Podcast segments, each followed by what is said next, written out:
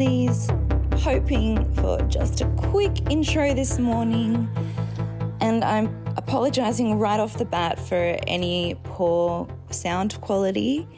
Uh, a few things going on in my life right now, and um, one being that I am staying at my mum's looking after our combined four cats, which I thought would be fantastic in my practice on the way to being a crazy cat lady, but instead, um, it's more like one of those episodes of Hoarders where they just keep finding dead kittens everywhere because the people just could not sustain the 42 cats that they were looking after. In saying that, please do not assume that I have as yet throttled any of these cats or neglected them to death. I have not. But there is a big jump between two and four cats, and I am learning that very quickly. As somebody who spends my days perusing rescue sites, this has been a, rude awakening for me. Rude. And on top of that, my mum will be coming home from hospital in about a week, and I will also be her primary carer. So, look, if I have an aneurysm in the next couple of weeks and you never hear from me again, that's what has definitely killed me. I also want to apologize again for the sound quality in the interview that was recorded a couple of weeks ago um, in preparation for mum being out of action.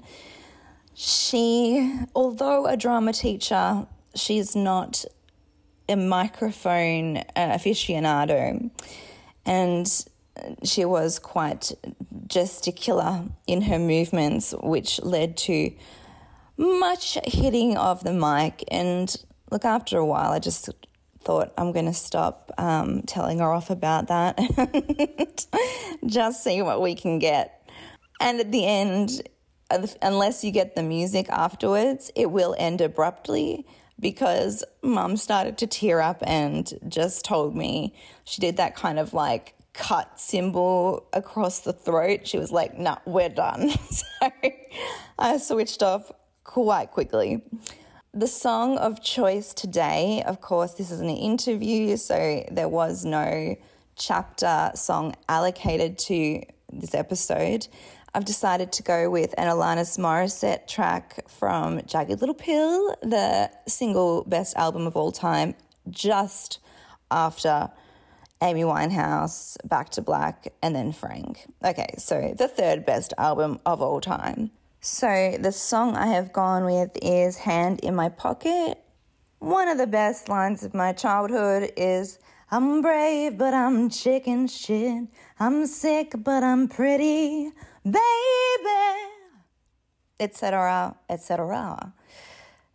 Look, there's no way in hell I'm going to be able to give it the grunt that Alanis is known for, and that, well, I have got the internal rage burning inside me, but somehow that does not come out through my voice. I am but a light soprano, tragically. But I do love her. She is one of my favorite artists of all time. And unfortunately, throughout the book, I kept looking for places to fit her in, and there were a few. There's one chapter where it was a real toss up between Ordino, Alanis, obviously, and another song which ended up winning out. But I was devastated because she just didn't fit perfectly anywhere above other tracks. So I'm going to use her as much as I can as a replacement in these kind of interim episodes. So, again, if you have Spotify Premium, this will automatically play at the end of this episode. And don't stress if you do not, because as always, I will put links to the YouTube song and um, my playlist, music and memoir playlist, as well into the show notes. So, here we go. I hope you enjoy the ride. Oh, and five stars and fucking reviews. Look, I've played nice. I've been kind up until this point, but I'm going to start cracking skulls if I don't get more of them five stars coming in, okay?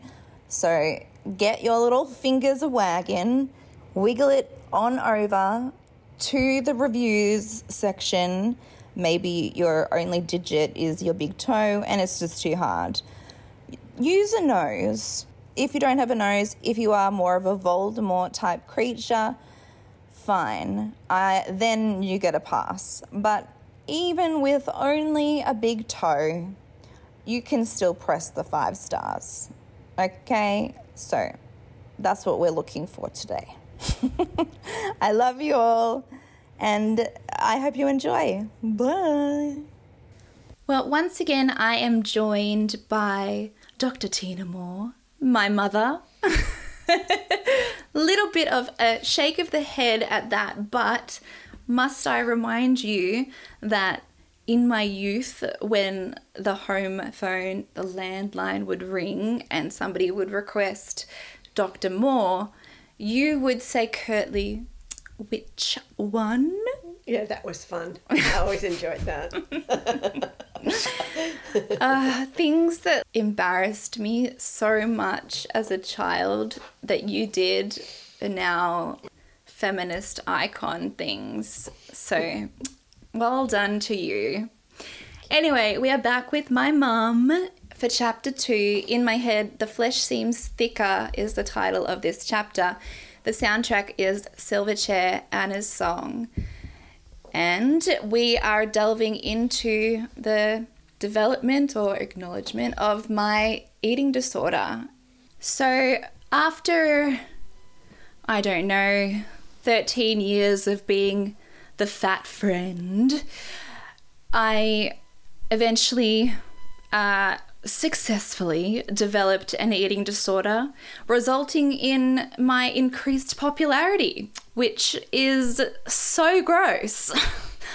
I was suddenly hot enough to be noticed by the opposite sex without them being embarrassed to have been seen with me um, which of course led to my uh, deep resentment of them and very complicated ideas about men, boys, the beauty industry, and my own self image.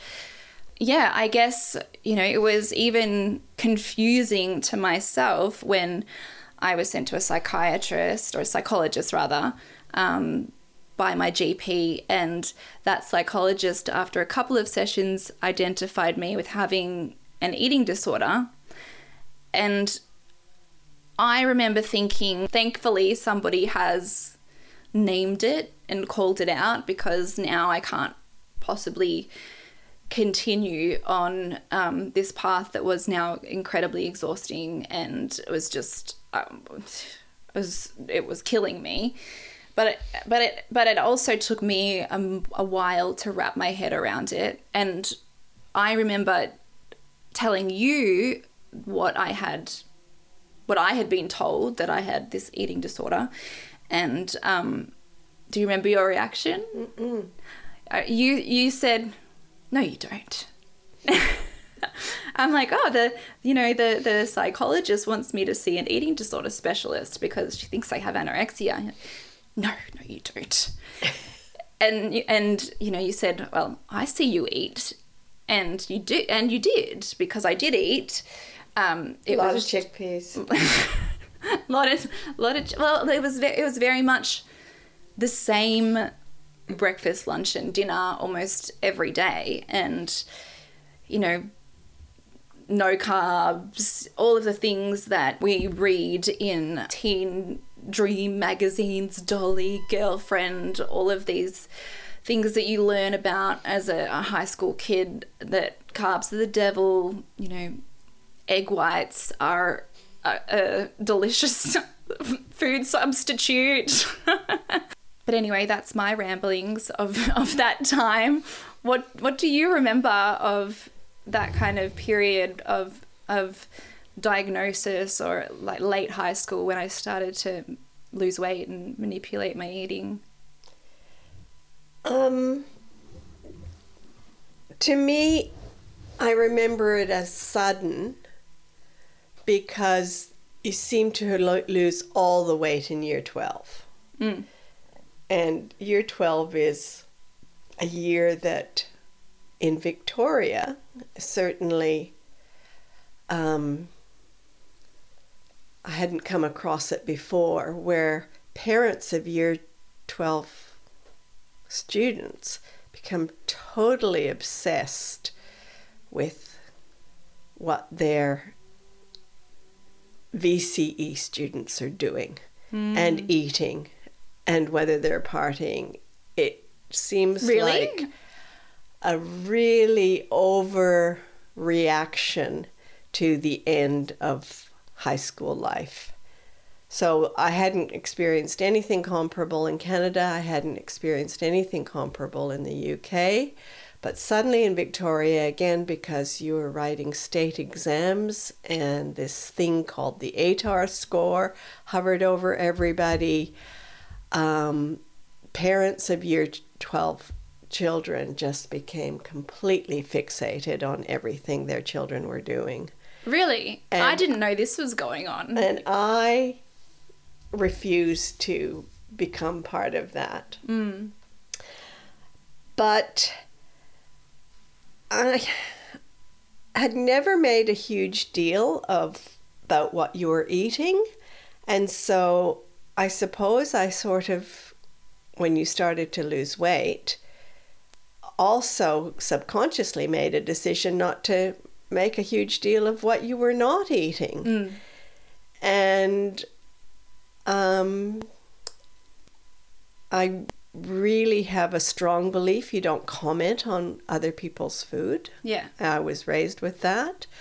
So the fact that you were taking more care with your food than you had before was a positive step in terms of self pride, I suppose, and the fact that you were you were dating from year 11 you had an active social life through all of secondary school. Um, by all outward signs you would have been a normal adolescent whose social sphere was expanding and that you were enjoying it. You were going to a lot of parties. You had good friends. And they were friends that you sustained for many many years. So um, i just assumed that when you were taking more care with your food it had to do with the fact that you were um, s- starting to have boyfriends not just group friends and that you were making the decision yourself. Yeah. right Um, and and when you say take more care, I want to clarify. Like I was I was cooking my own food a lot more. Yeah, it would have it would have looked like I was taking more care in what I was putting in my body. I was eating a lot more vegetables and um and I mean like that's how it begins. Like I Yeah. I remember like the you got the CSIRO book the diet plan so that was Yeah. that would have been uh, low gi Yeah. Yeah. And look, we are a family of round people. We come from peasant crop. Like we hold on to whatever, we need for winter whatever whatever passes our lips, our body retains. So it has never been easy for somebody in our family to lose weight. But we're always, I was always playing, playing. Uh, such a dangerous word. Um, playing with dieting as I was growing up, you know, that is sadly what a lot of teenage girls do. But it wasn't really uh, that serious until I remember you got that book, and I kind of just stuck to it like a Bible um, because it lay out like each day what breakfast, lunch, and dinner and snacks. And I can still remember like the snack was two, you're allowed two snacks a day, you're allowed one piece of fruit, sorry, two pieces of fruit, and one dairy snack, like a yogurt or something. And so then I would start, and then, you know, breakfast, lunch, and dinner, you were allowed, I think, like a one, like a tiny bit of carb within your breakfast or your lunch. nothing in dinner. Like it was all vegetables, salad. I, like, I don't want to get too detailed with it in case anybody, you know, latches onto these ideas. But basically, I followed this uh, Bible of telling me exactly how and what to eat every day. And then, like, I became more and more afraid of the carb aspect. So, if it was saying one piece of toast with an egg for breakfast, for example, I would then start to weigh that piece of bread to make sure that it lined with whatever the book said. And if it didn't, then I'm like cutting off a piece of this t- tiny slice of bread. And it just became more and more detailed and more and more obsessive. And then if it was like, you know, I was allowed an apple, allowed, you know, being such a dangerous word again. Um, this is all anorexic language that I'm using and you know then i would make sure it was the smallest apple i could find you know mm. or if it was the yogurt it wouldn't be like a nice jalna full fat yogurt it would be it wouldn't even be low fat it would be the no fat vari- variation since my recovery i have tasted no fat yogurt once it is so dis- it is li- it is liquid chemical goop it is rancid. I do not know. Like, I looked for this was my treat of the day, and it was so disgusting. I think about that now. I'm like, holy fuck. Like, how much do you have to manipulate your diet where a no fat yogurt is the highlight of your day? And, you know, at the time as well, all those biggest loser shows were on. So, similarly to all the naughties stars teaching me that you know that that these tiny size zero frames were what um, celebrity and success looked like, which is what I wanted more than anything in this world. I I was also like we were watching The Biggest Loser five nights a week. Like that do you remember? No. You don't remember sitting down and watching that show? I remember watching the first season and then then that's all. These people have never exercised, suddenly working their asses off, you know, having thousand calorie diets, like killing themselves for our entertainment and then walking out on stage and being praised for being a, a quarter of the person mm. physically that they mm. ever were. Interesting that it's it has not uh, lasted mm. in the way other reality shows have lasted, and uh, thank goodness for that. It was like the wild west of reality TV. God. Yeah, so I mean, I remember um, I remember bringing you to. So I started seeing a, a counselor that specialized, a psychologist that specialized in eating disorders, but at the same time, I started seeing a dietitian. She was the main sort of guide in my recovery, I suppose. Um, and I brought you along to a session once. Do you remember much of that? I just remember blubbering through the whole thing. At least from my point of view, that was the first time that I felt like you sort of had heard the depth of my self-loathing and kind of yeah. understood um, that it was more than just um, you know a, a, a diet fad or something like that yes because you would sit down at the table and eat with us mm. you wouldn't necessarily eat what the rest of the family ate or what ben and i were eating or um, but you um, you you always had your salad. You had you know variations on that, and I didn't think it was that unusual for a teenage girl to be fussy about food at that point, especially since you were seeing people, mm. you know, and you had uh, um, special boys in your life at that point, special and, boy, and, and um, so it was part and parcel of you know being a 16 17 year old i think mm. It was year 12 that I really noticed the hu- the biggest drop in weight loss because I don't think it was there in year 11 No.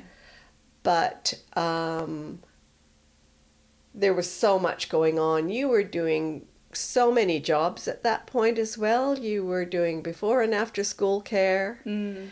Um, you were really, really busy. You were doing VCE. You were doing yoga. Uh, was um, you were running. I was You know, singing. I was. Yeah. You were doing a lot of singing. Um, um, and I, I'm thinking of the time before you went to, to Melba. Yeah. But um, Melbourne is the university that I end up um, going to to study classical voice. yeah. And you were doing drama club, you were rehearsing. So your life was very, very full and on the move Mm. Um, in, in that final year. And you were never refusing food. Mm. You were eating, you know, to my knowledge, you know, every day, and you were eating healthy food. I mean, to be fair, I mean, the CSIRO diet is still one of the healthiest ones you can find, you Yeah, yeah, know, in yeah. terms of, uh, but um, so if that was your guideline, I probably, and you had, and I had known that was your guideline, I probably wouldn't have worried, you know, about that. Yeah. But um, you were obviously telling other stories to yourself, you know, Well- the sa- a- a- as as well. I you know, at guess, the same um, time. Yeah, like the main point that I want people to get out of this um, is that people really are so. Uh, if if they have never had an eating disorder, they really or been around somebody with a, with an extreme version, perhaps. It can be so hard to understand, and it really doesn't it's a mental illness first and foremost it is you can be you know i remember um, denise saying to me my dietitian saying to me you know i have clients that are 100 kilos that are anorexic. They came to me at or they started their eating disorder at 200 kilos. You know a per, you wouldn't look at somebody that's 100 kilos and automatically think oh they're anorexic. They don't look like somebody like i say in the chapter on dr phil or you know one of hmm. these or oprah coming out onto the the the stage with their bones jutting out the collarbones showing you know no emaciated but they are starving themselves. They live in a world of self-loathing and it and it is slowly killing their body. You know these people still you can be that size and still have your body shutting down. You can still lose your period. Your hair can be falling out. You're you are developing osteoporosis. All of these really serious issues are going on um, and just because you don't look anorexic doesn't mean that you are not um, suffering and mentally, physically, in all, all kinds of ways. So I was eating, but it was, but the, yeah, the the mental gymnastics that went into eating um, anything was huge. I was constantly cal- calorie counting. Um, I was constantly uh, weighing up exercise versus what I was eating. If I knew I was going to go out for dinner with one of my special boys in my life, I wouldn't eat lunch that day. Stuff like that, you know, that I would just manipulate in order um, to still make my diet, in inverted commas, work. Um, I do remember there was a stage, and I'm not sure whether it was that year or possibly the summer after or, or a while later, but where you did develop a reluctance to go out to social mm. occasions that you were invited to. So that was a point where I really did start to worry because that was so unlike you. Mm. And you had somewhere along the line decided that you would prefer to be at home yeah. rather than go to a social engagement where there was going to be food or Yeah. that there might or, and possibly even drink. I'm not sure how, how that, you know, came into the picture, but um, that was a major concern when you started to weigh up the cost benefit, you know, of uh, of going out versus staying in. Yeah. And the second one was when you started uh, crashing every afternoon. When you say crashing, you mean with exhaustion. Yeah. Yeah. So it was um, again, it was a worry because it was the it was the the year of uh, VCE exams, but you could barely get through the day without a nap. It just wasn't normal for somebody who, well, I mean, I suppose it was. You were up early, you were doing um, morning and evening jobs, you were involved in a number of, of um, clubs and activities. And so for a while, it didn't seem that unusual that you were going to be tired as well. But then it really did become a pattern. my memory of that time is just like how angry I was. Like and and and also because your brain is telling you how awful, horrible, ugly, lazy, pathetic you are constantly. Um, I don't know. You feel angry. You feel depleted. You feel uh, emotionally exhausted, and your whole day is planned out around how you're going to fit your meals in, and um, and how you're going to get away with those with those meals and whatever. That any slight change it, it completely throws everything out. And i remember just feeling like completely overwhelmed all of the time.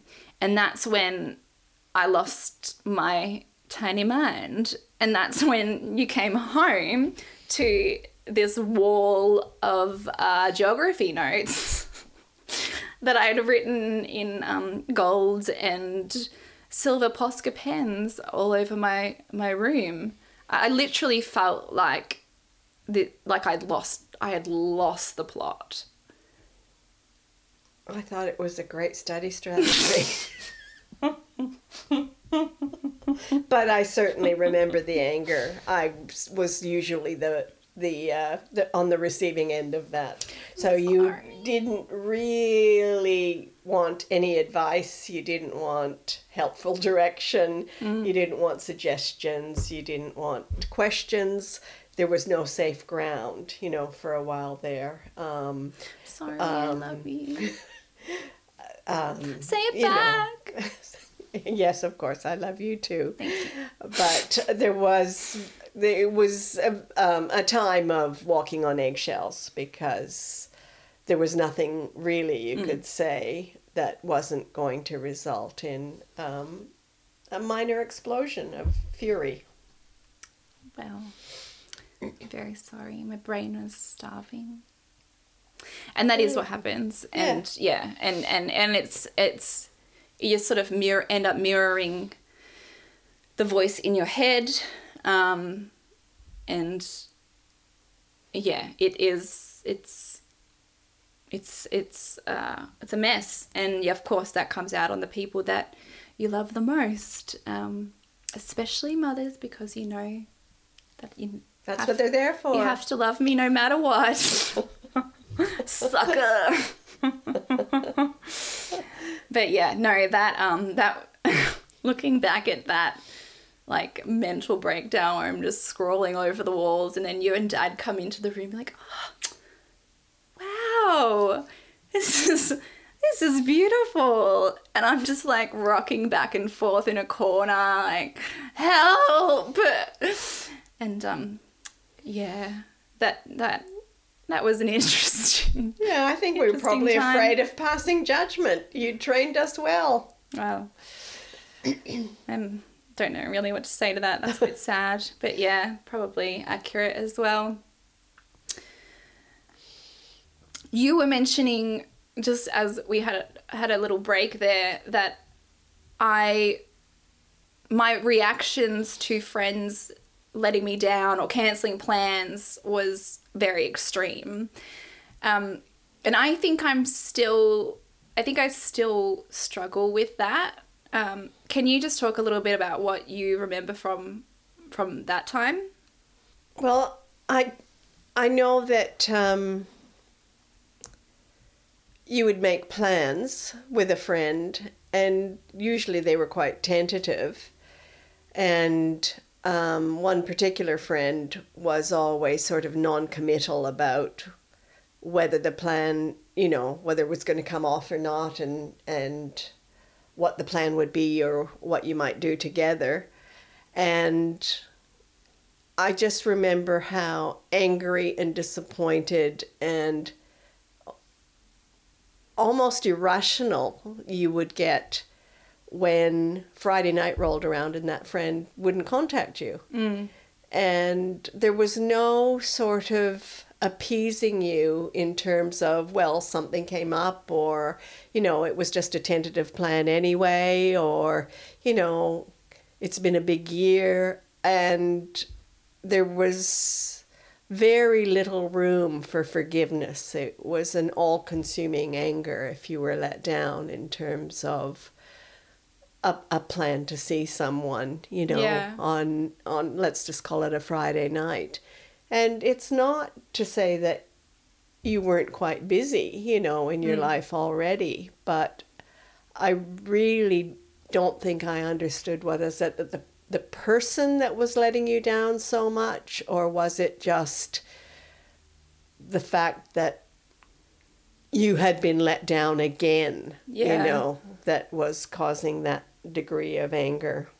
Well, this is disappointing to hear because I feel like I had this conversation with my psychologist last week. Fucking hell.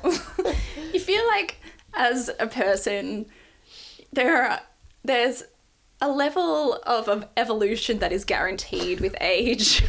and then and then you write a book. um yeah, I do. This is something that that well, if I if I just talk about what my psychologist says, it's it's about my sense of um e- external validation. Like i like i remember I, it's just a sense of rejection and and that being that sense of rejection meaning that i am i don't know invalid as a person or or unimportant or invisible or that person whoever it is that cancelled plans doesn't care about me when in actual fact it has very little to do if anything at all about me. Um, and that is something I would really like to drill into my own brain because it causes me so much distress. And it, like I don't probably not as uh, nah, mm, yeah, probably just as much distress as it did in high school. Like that feeling of of it is a feeling of abandonment. And I think that has probably gotten worse over the years because now I have experienced more and more uh, what, you know, abandonment or loss or grief or whatever. And so rather than exposure therapy make is meant to make us stronger, somehow in my world it's like scraping at an open wound. And um, that wound has been gaping for uh, i guess 15 20 years now. So if anyone could recommend um, a, a durable band-aid that would be much appreciated. But in the meantime i'll just i'll just keep going to therapy. Any final thoughts before we wrap this up Well, I do apologize for saying no, you don't when you told me that you had anorexia because it was quite um the the visual sort of impressions that you go have of anorexia were quite extreme in that time. Oh, yeah. And um, you, um, as I said, you shared three meals with us every day, so it didn't register in my mind as anorexia at all. And Yeah. And I actually Yeah. like I and I do understand that. Like I really and, and I even understood it at the time. Um despite my brain bre- being broken and starving. like and- I I remember feeling I remember I remember because I remember being shocked when I heard it because I'm like, well, I'm eating, you know, an anorexic doesn't eat. Like, that's what I thought anorexia was. Um, or, you know, disordered eating, they call it now. Any kind of, you know, disordered eating. Um, but so I, I understood why you you did say that. Um, but yeah, it is it the more that I sort of have learnt about eating disorders myself and in my own experience, it has so little to do with with physicality and what we see and what a person consumes, and so much more to do with the way they think and feel um, and about themselves and and what has changed. You know, like um, what has shifted in their eating. And so Well, it was it was a quite a shock that I accompanied you to the dietitian that time to find the level of self-loathing and the um, level of psychological dysfunction that was happening in your head as as when this was going on, and that broke my heart. Oh, mom. well, thank you for coming along for the ride and being my biggest advocate ever since. You're the best. I love you. Love you.